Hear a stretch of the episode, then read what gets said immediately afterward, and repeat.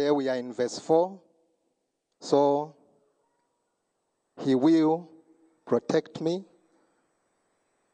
equals comfort. He is our comforter. Amen. So let us journey through. My sight is failing me. I, I, I'm seeing I, I need more, more light. Okay. We continue with uh, Psalms twenty-three, verses one to six, and today we are in verse four. And verse four reads, "Though I walk through the valley of the shadow of death, I will fear no evil, for thou art with me. Thy rod and thy staff, they comfort me." Hallelujah. And the theme of today is God in the valleys. God in the valleys. Remember the God in your valleys. I want to put it to, put it to you, church, that um, many are the times that we see, we think God is only with us when things are good. When all is well, we are at the top, the top of the mountains.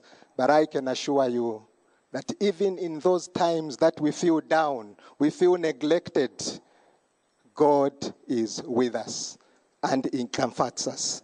Hallelujah. It all starts in Kings. I will put up, I will read uh, First Kings twenty, I will read twenty-three, then I will come to twenty-seven and twenty-eight. Meanwhile, the officials of the king of Aram advised, "Their gods are gods of the hills. That is why they were so strong for us. But if we fight them on the plains, surely we will be stronger than them." That's twenty-three. Then we go down to twenty-seven. "When the Israelites were also mustered and given provisions, they marched out to meet them. The Israelites camped opposite them like two small flocks, while the Armenians covered the countryside. The man of God came up and told the king of Israel, 'This is what the Lord says. Because the Armenians think the Lord is a God of hills and not God of valleys, I will deliver this vast army into your hands, and you will know that I am the Lord.'" Hallelujah. So these people, the Armenians, thought that the only, the only reason why they were defeated the other time, it's because the Israelites fought on the hills. And they were saying this God of theirs is only a God who helps them on the, when they are on the hills. That is when you are on the top. You feel life is a roller coaster. Everything is going so well. But now, let us fight them in the valleys. And this is where the man of God is saying now, this is what the Lord says. So, as men and fathers, we are telling you, family, wives, children, that even those times when you feel we are not there, we are here for you. That time you feel there is a certain problem that you can't share with us, we are saying, we are here for you and here with you. So we are opening up as fathers this morning, that whatever issues we have as our children, as our wives, please come through. Let us not just celebrate those times when things are good, but even when you are low, as fathers, we are opening up to you and saying, come, just as the Lord is not the God of hills, but is also the God of valleys. You are saying, what is, what is this valley? Or when you talk about a valley, what is it? What are we supposed to do? What is a valley? A valley is a dry and empty place where nothing grows. Nothing living survives in the valley. A valley in the Bible is a symbol of difficult times. Most of the time, you and I live in valleys. But I'm here to encourage you that even in these valleys, God, our Creator, is well with us. And He will fight with us through those valleys in Jesus' name. Now, three things about valleys. How lay down, what we know about valleys, what kind of valleys to expect, and what do you need to remember in the valleys. Let's go now to types of valleys. There are many valleys that the Bible talks about. For, but in the interest of time, I'll only talk about three valleys. The first valley is, excuse me, valleys, three things about valleys. Valleys are a part of life. Valleys are inevitable. Valleys are a part of life, and valleys are inevitable. Valleys are with us. Tough times are with us. Those times of bruising will be with us and are with us in Jesus' name. Believe me, you, God's plan for your life contains hills and valleys. We can see this in Deuteronomy eleven, verses eleven. Deuteronomy eleven, verses eleven.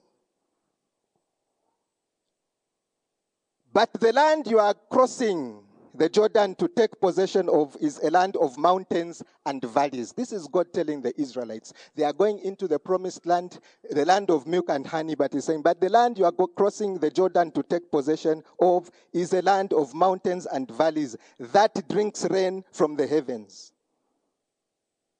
Even when you are in God's plans, church, valleys are part of it. And again in First Peter chapter four, verses twelve, the Bible reads, "Dear friends, do not be surprised at the fiery ordeal that has come in you, that has come in to test you, as though something strange were happening to you." So those tests that come in our lives are not strange. It's just that valleys are part of our lives. Amen. You have problems in your life, not because you are bad, but because you are human. So valleys are part of us. Number two, valleys happen to everybody and they are impartial. They don't choose. These valleys will come to all of us as children of God. Here's the scripture in Psalms thirty-four nineteen. The righteous person may have many troubles, but the Lord delivers him from them all. The good news is, even though these valleys don't choose and they'll be everywhere, the Bible says the Lord delivers us or him out of them all. Hallelujah. Nobody is immune or insulated to problems in this world because we live in a fallen world. Not that we are bad, not that we are evil, but the world that we live in is fallen. Hence this. Matthew five forty-five goes on to say, that you may be children of your Father in heaven. He causes his sun to rise on the evil and the good, and sends rain on the righteous and the unrighteous. No, no impartiality there. We'll go through this, but God will see us out of them all. Number three, these valleys are unpredictable. If we could predict them, if, if we could plan for them, then it would be well and good for us. This is why they are a problem, because they are unpredictable. That is, you can't plan. You can't predict. And sometimes, if not oftentimes, they come at the worst time. Proverbs twenty-seven one says, "Do not boast about tomorrow, for you do not know what a day may bring." Better still, say, "God willing, tomorrow I'll do this." Amen. Quickly, let's go to the types of valleys. In the interest of time, I'll just cover three. Number one, the valley of failure. Valley of failure. How many people can tell me here that they've never failed in their lives? We have always been victors. We have always been celebrating. It has always been good. No, there is a valley of failure. And we are going to experience it. Hallelujah. What is this valley of failure? What is this valley of failure?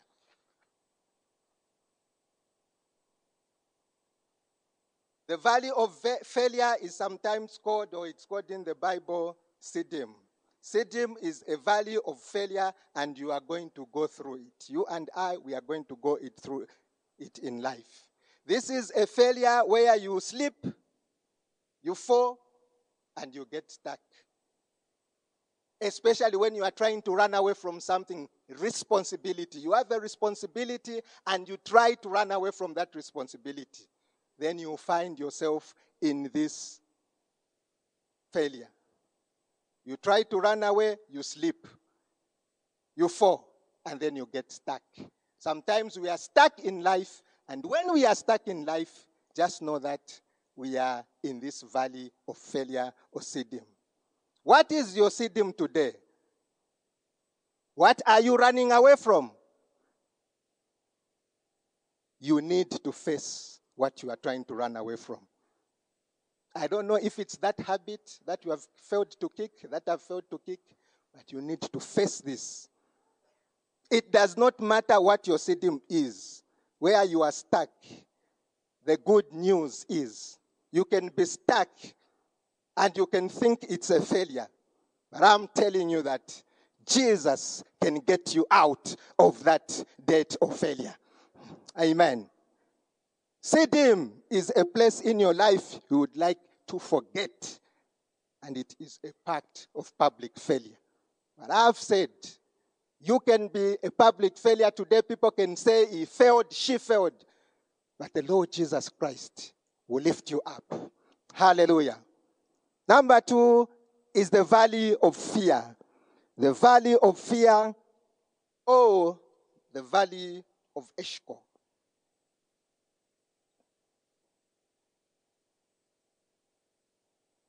What is fear? Maybe you need to write this so that you remember. Maybe, or you'll be remembering when you just see me. So, but this is what Pastor Nicholas was saying. Fear is false evidence appearing real. It's false evidence, but when it appears real, then it instills fear in you and I.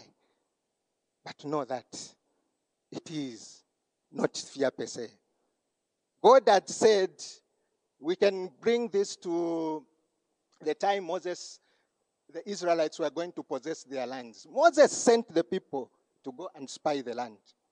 God has said, go and possess the land that he had given to them. Oh, they can back off. In the valley of fear, it's either you move or you give up. What is your valley of fear? What is the place that you are afraid to move in? Are you going through the valley of fear? Are you going through it? If you are going through the valley of fear, my encouragement is face your fear, take that risk, or you retreat in fear. But because we serve a living God, He will not allow you to retreat in fear. Face your fears, take that risk. Go back to school, go and talk to that uh, friend. That issue, face it, and you will no longer live in fear. How do you know you are in fear? Or how do you know you are in the valley of Eshko? Right now, maybe just try to think hard or close your eyes and see what is in front of you. What do you see in front of you? Is it an obstacle or is it an opportunity? When you see, all you see is an obstacle, then my brother, my sister, you are in the valley of fear. I'm encouraging you that open those eyes. We have a God who is our comforter, and begin to see an opportunity. Begin to see God working in your life. Begin to see yourself successful in Jesus' name. Last but not the least, it's the valley of weeping, which the Bible talks about saying the valley of Baca. The accompanying scripture is Psalm eighty-four, verses five to seven. And it said, "Blessed are those whose, whose strength is in you, whose hearts are set on the pilgrimage. As they pass through the valley of Baca, they make it a place of springs." Underline that. "The autumn rains also cover it with pools. They go from strength to strength till each appears before God in Zion." Baka comes from a Greek word which means whipping. It means dry, arid, waste, barren, and dusty land. This is when you are going through a dry time in your life, when your joy has all but dried up. Maybe you are grieving. Maybe you are the one that is weeping in the valley of Baca. In the valley of Baca, my family, nothing grows there. Nothing is productive. There is no fruit, just tears. It's dry, grieving, and weeping. And we go through these times when we just feel nothing is working. Whatever you do, nothing seems to move. It's dry. You are in the valley of Baca.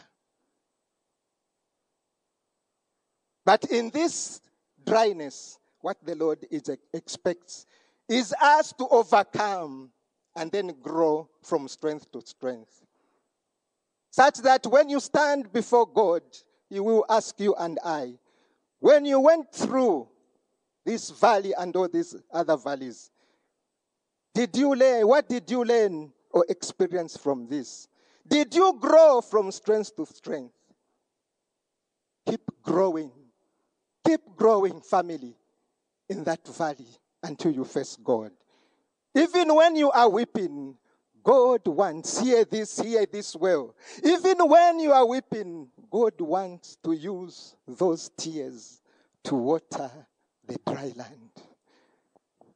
You are weeping. It's difficulty. It's rough, it's tough. And you are weeping. But here is what God is saying. He wants to use those tears to water the dryness. He wants to use those tears to bring peace. So when you cry as you weep in that situation, it should not be a weeping of defeat, but it should be a weeping of calling upon the Lord. And as you weep, as you drop your tears, God will use those tears to turn that dry land into a watered land.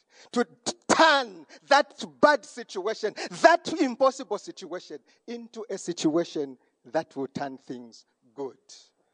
That's the valley of Baca. I remember I, from Chris Warren, he talked about William Booth, the founder of Salvation Army. He wrote something. He sent someone to go and preach in another country. And this is what the man brought back to, wrote back to William Booth. He said, "I have tried everything. I have tried music." The way the men were singing here very well, and we were all moved. But he said, "I have tried music. I have tried praying. I have tried services. But nobody is interested to come to the Lord." That's what he wrote back to William Booth. Then he said, "What else can I do?" You know what William Booth replied to the young man? William Booth replied just two words. Try weeping. Try weeping. Why? Because when you weep in the Lord, the drops of your tears, that is what He will use to heal the land. Hallelujah. So don't weep in defeat. Weep knowing that our God will hear you. Weep knowing that our God is ahead of us. As we, as I'm concluding, what are the facts about valleys? What are the facts about valleys? They are inevitable. They are impartial. They don't choose. They are unavoidable. And brothers and sisters, we are going to go through them in life. In conclusion, now, when I go or you go through the valleys, what do I need to do? Church, what we need to remember is the verse of today. Even though I walk through the darkest valley, I will fear no evil. For you are with me, your rod and your staff, they comfort me. God bless you as we continue with the service as Brother Chris picks it up. Amen. Thank you, Pastor Nicholas. Good morning, church. Um, honored to be here on Men's Sunday. Uh, I have the second part of the verse, and I'll get there in just a second, but Uh, when I saw that many guys on stage grabbing microphones, I was excited, and secretly I was wishing to hear, but you guys, you skipped that one. So next time, consider that for, for Men's Sunday. I like that deep, rich, is that tenor? That's bass. That's bass. Um, In America today, it's Mother's Day. I don't know if it's Mother's Day here. I know we have a different Mother's Day. But uh, it's kind of fitting that the guys are doing all the heavy lifting on Sunday if we are celebrating Mother's Day. So happy Mother's Day to the mothers who keep us all in order. My mother and the, my wife, the mother of my children too. I'm grateful for them uh, and all the mothers in the house. Um, we... We're looking at this, this Psalm twenty-three, and the truth is there are so many sermons from this one psalm, and it's evidenced by this morning we're in one verse of this psalm, and there's so much rich things to draw into our lives. Uh, my half is the second half of twenty-three four, which says, your rod to protect and your staff to guide, they comfort and console me. Uh, as I thought about this this week, I was just thinking about the symbolism, so I did a bit of research on sheep and shepherds and these weapons or or these tools of their trade, the, the rod and the staff. And I actually hired a guy to make me a rod and a staff. So I hired at the beginning of the week, and we talked in the middle of the week, and things were good. And on Friday, I said, hey, can I come by? And he said, everything's going to be good to go on Saturday. And I assumed that meant I'm going to pick these things up and have them to bring to church. So on Saturday, I was around the corner from his house, and I said, I'm almost here to pick up my rod and my staff. And he said, I'm in Luancha. I didn't make your rod and your staff. And I'm like, you're lucky that you didn't make me a rod, because I'm a little bummed out right now. Right. So a rod is like, it's it's a weapon. It's an offensive weapon that a, a shepherd would use as he was driving, uh, as he was leading sheep in pasture. And it's like, it's imagine the size of like a, a crowbar. And at the end of this crowbar, there's a big, heavy knot. And this is for close-up battle. We know from, from a lot of David's writing in the Bible that as a shepherd, even as a young boy, he had to fight hand-to-hand with a bear, with... with wolves, probably in that time there were lions in that area, and they he's having to like do cl- up close physical battle with these animals that would come to get the sheep. So the rod is symbolizing a weapon, an offensive weapon of protection of the sheep. And then the sh- the staff is more than two meters tall, and it's hooked at the end. This is the the quintessential shepherd hook that you see. These guys, they weren't just like leaning on them as they walked, and it wasn't for helping them walk. It was for kind of steering and, and gently drawing the sheep back into line, back into direction, back into safety, back towards the shepherd. Uh, and the more I read about sheep and a shepherd, the more I felt grateful that the Lord is our shepherd. Because what I learned about sheep, and there are many verses throughout the Bible where God's people are referenced as my sheep. Sheep are not the, the the smartest animals ever created. One thing I read about sheep, and this goes back to another verse in Psalm twenty-three, you know the, the part about still waters? The reason sheep cannot go drink from rushing waters or swirling waters is because they constantly would fall in, and their um, their wool gets so soaked with water and heavy, they just sink like stones. So the shepherd would have to, like, even getting a sip of water could be a dangerous thing for a sheep. Sheep are also not very sure-footed. If they would get into terrain that was a little sketchy or steep, sometimes goats can handle that like it's no problem. Sheep, on the other hand, they're just either good at freezing or tumbling. They need the help of a shepherd. And the other thing about sheep is they don't have a whole bunch of fight or flight in them. They they freeze. When bad news comes, we, we learn that most humans have, have one of two reactions. It's either fight. How many of you would say, I'm a fight versus a flight? That means run away. Who's a fighter? We got a few fighters. I see some fighters in the room. And then who's who's who would say, I'm more with the flight crowd. I want to run away from trouble. Who's a runner? Yeah. Yeah, I've done both. It depends how big the bad guy is. But sheep don't have either one of those. They just kind of freeze. They they really need help all the time.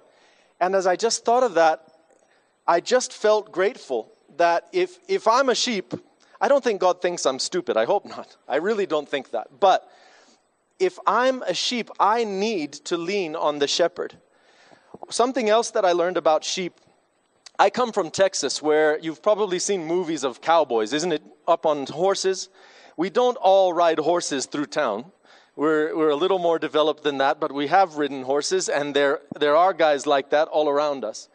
But when they're driving cattle, they are driving. They're pushing with pressure from behind. They're forcing cattle the way they want them to go. But God never says, my people are like cattle. He's leading from the front.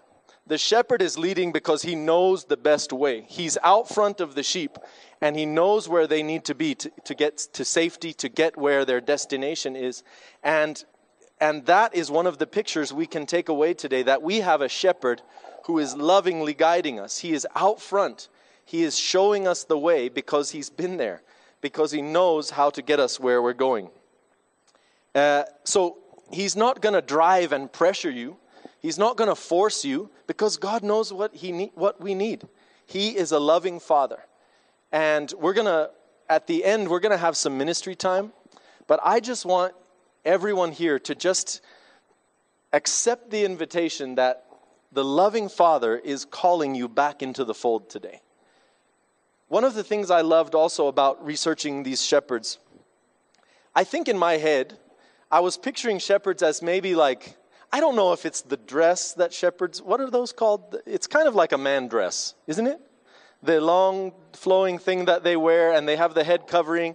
And I just imagine them with their staff and their sandals, just like, like frolicking.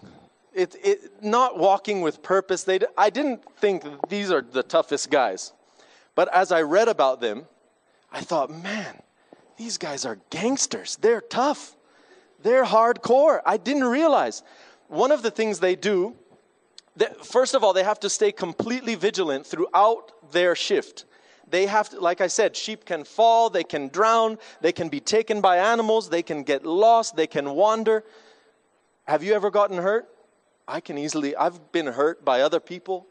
I've wandered away. Have you ever wandered away from God and done what you know you shouldn't do, go to territory you know you shouldn't have gone, and then you get there and you're like, I wish I hadn't done this to myself.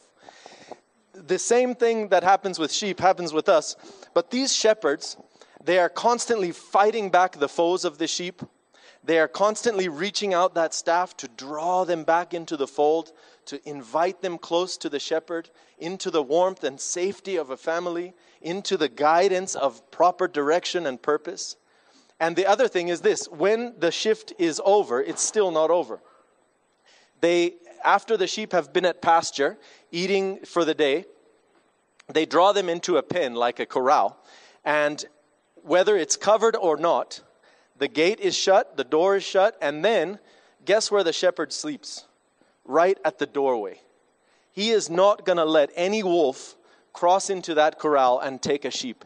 He is going to make sure each sheep gets into its safe bed at night. That shepherd is not playing games. He is taking great care in great seriousness to guard and protect, to guide and direct. That's what he's doing to us. God the Father is guarding you today. He's protecting your life. He is wanting to guide you and direct you where you should go. Not to force and pressure you because he's just mean or he thinks you're dumb and you've picked wrongly. No, it's out of great love. It's out of intense care and amazing compassion. Thank God that we have a kachema like Jesus. Thank God that he is on our side. Thank God that he doesn't beat us over the head with that giant two-meter stick. Because me, sometimes the language I would best understand is, pra, pra, pra, pra. What do you guys say? Kaba, kaba, kaba. Jack, they're always making up new languages over here. But he doesn't do that. He's not beating us over the head with a stick. He's reaching out to extend his reach. And he's saying, all right, back to the path, guys. Back to my path, Chris. You wandered off again. You didn't learn the first four hundred thirty-one times. You have wandered again, but let me draw you back home. Oh my God, Chris, you've almost fell off the cliff. You're in danger. Guess what?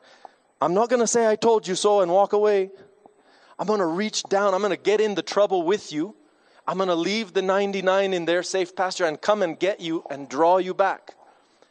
If you're injured, I'm going to... Many of the pictures that have been painted over the generations of shepherds show shepherds. These are not just biblical Christian-based paintings either. One of the big jobs of shepherds is carrying sheep around. I always thought it was just because it's a biblical thing that Jesus is so loving that he's like always hugging sheep. No, it's not that. It's because sheep are always getting injured. And he's not going to leave them behind to be taken away by the wolves just because they've got a broken leg. He's going to stitch it and then he's going to carry them until they can walk on their own. That's, that's our shepherd. He's carrying us when we're injured. That's how he treats us. And this verse is such rich symbolism that we could go on and on and on. And I promise I won't do that. But I do want you to just remember the rod and the staff. The rod is to protect you. Your shepherd is always wanting to fight your enemies on your behalf because he knows that you don't have teeth. You're like a sheep. You don't have fight or flight, but you also don't have teeth. And when the teeth come, you're in big trouble, but he's willing to fight on your behalf. And then the staff is to guide you and direct you. It's care. It's compassion. It's not pressure or frustration. And some of us have felt like God is a distant God or he's an angry God. He's frustrated with me. There's nothing I can do right in his sight. And the truth is, you can't. But he still is passionately in love with you. He still is a shepherd that wants you in the fold and would do anything to keep you there. Can we say thank you, Jesus? Just a few quick things from Rick Warren's amazing teaching on, on this verse. If we bring him our hurts, he shows us compassion. If we choose to follow him, he leads us in the right direction. If we wander off, just like I said, he finds us and brings us back. If we fall, have you ever fallen? If we fail, have you ever failed? I have. Did you do that? Did you fail this week? I have. Have you fallen this week? I have. Have you wandered this week? I have. He reaches out and recovers us. And if we trust him to save us, he keeps us saved. He keeps us safe. He's sleeping at the doorway. He's in between us and all our enemies. This verse to me, God is just reminding me and everyone in here of our great value. Maybe you came in here feeling unvalued or devalued, or someone has spoken something that is ringing in your ear that makes you feel useless or foolish or low. Let me tell you, your shepherd thinks the world of you today. God the Father is saying, you, my child, my son, my daughter, you are highly valued. He's also zealously defending us. And I want a defender who's going to fight hard on my behalf. Not just a guy wandering around in sandals, but he's holding a weapon. He's watching and waiting. He's fighting for us. He's protecting us. He's willing to go to any length to bring us back. We read this about the shepherds. He'll go and find the lost one. He'll go rescue the missing, the hurting, the broken. He laid down his life for us. And the shepherds that I read about, they would lay down their life. They put their, their job was full risk all the time. They were not just passively wandering. They were vigilant. They were zealously defending. And they lovingly encourage us. God is lovingly encouraging us to draw near to Him. Could you just stand as I read a verse? I'm going to read this verse over us, and then we're going to do something special. I'm going to read if you want to check it out later or follow along. But what's best, I think, is if you just close your eyes and, and receive this as I start reading in a second. It's Isaiah forty-three, one through five. But just before we get there, a while back we had uh, an encounter weekend where we were just inviting people to have a, a fresh moment, a fresh encounter with Jesus and with God the Father. And we had some warm and cozy blankets, and we just had this thought that as the Father is good at welcoming His kids home and drawing them into His arms, uh, what if we just did a symbolic thing and, and invited those who feel like they, they've been wandering sheep, and they come close and get a big hug? And that was a very powerful moment. Testimonies have still come in from that. So we thought, as we're talking about God the Father today being our amazing shepherd, we're going to bring back the cozy blankets. And at the end of the service, if you feel like a sheep that has wandered and you feel like God has been nudging gently to you to come back into the fold, we want you to come and get a hug from one of the fathers of the house. We want you to, if you've been hurt or broken, we want you to come and get a hug and get the sense that the shepherd is lifting you up and carrying you when you can't walk on your own. And if you have failed or fallen, we want you to, to know the welcoming love of a forgiving Father. So we're going to do that just now, but I want to read this to you. So just if you'd close your eyes, and if you feel comfortable, just open your hands. It's, I always try and think of open-handed prayer as like being ready to receive a gift, ready to receive what heaven is going to pour into us. Now this is what the Lord says, the one who created you. Just pause there. Our Father created you. He had you in mind. You're no accident. You were formed with care. You are created. And He formed you, O Israel. Don't be afraid, for I will protect you. I call you by name. You are mine. When you pass through the waters, I'm with you. When you pass through the streams, they will not overwhelm you. When you walk through fire, you will not be burned. The flames won't even harm you. For I'm the Lord your God, the Holy One of Israel, your deliverer. We have a personal deliverer. We have a nearby shepherd. We have a compassionate handler. He goes on to say, since you are precious and special in my sight and I love you, I won't leave you. Don't be afraid, I'm with you. I'm with you. No matter where you've been scattered, I will gather you back. So God, today, we stand in awe of the fact that we have a shepherd like you, guiding us gently, directing us with your, your staff, drawing us back into the fold when we've wandered or fallen or been hurt. And God, you also with your rod, you protect us. You're not going to let our enemies overtake us. Maybe this week has been feeling like you are under attack and you can't handle it and you can't stand and bullets are coming from everywhere in every direction. But today, know that your shepherd has a rod and he's fighting on your behalf. Thank you, Jesus, that you love us so much that you'll do whatever it takes, that you came and you died on the cross to rescue us, to draw us back into the fold. And Father God, today there's a heart that needs a hug.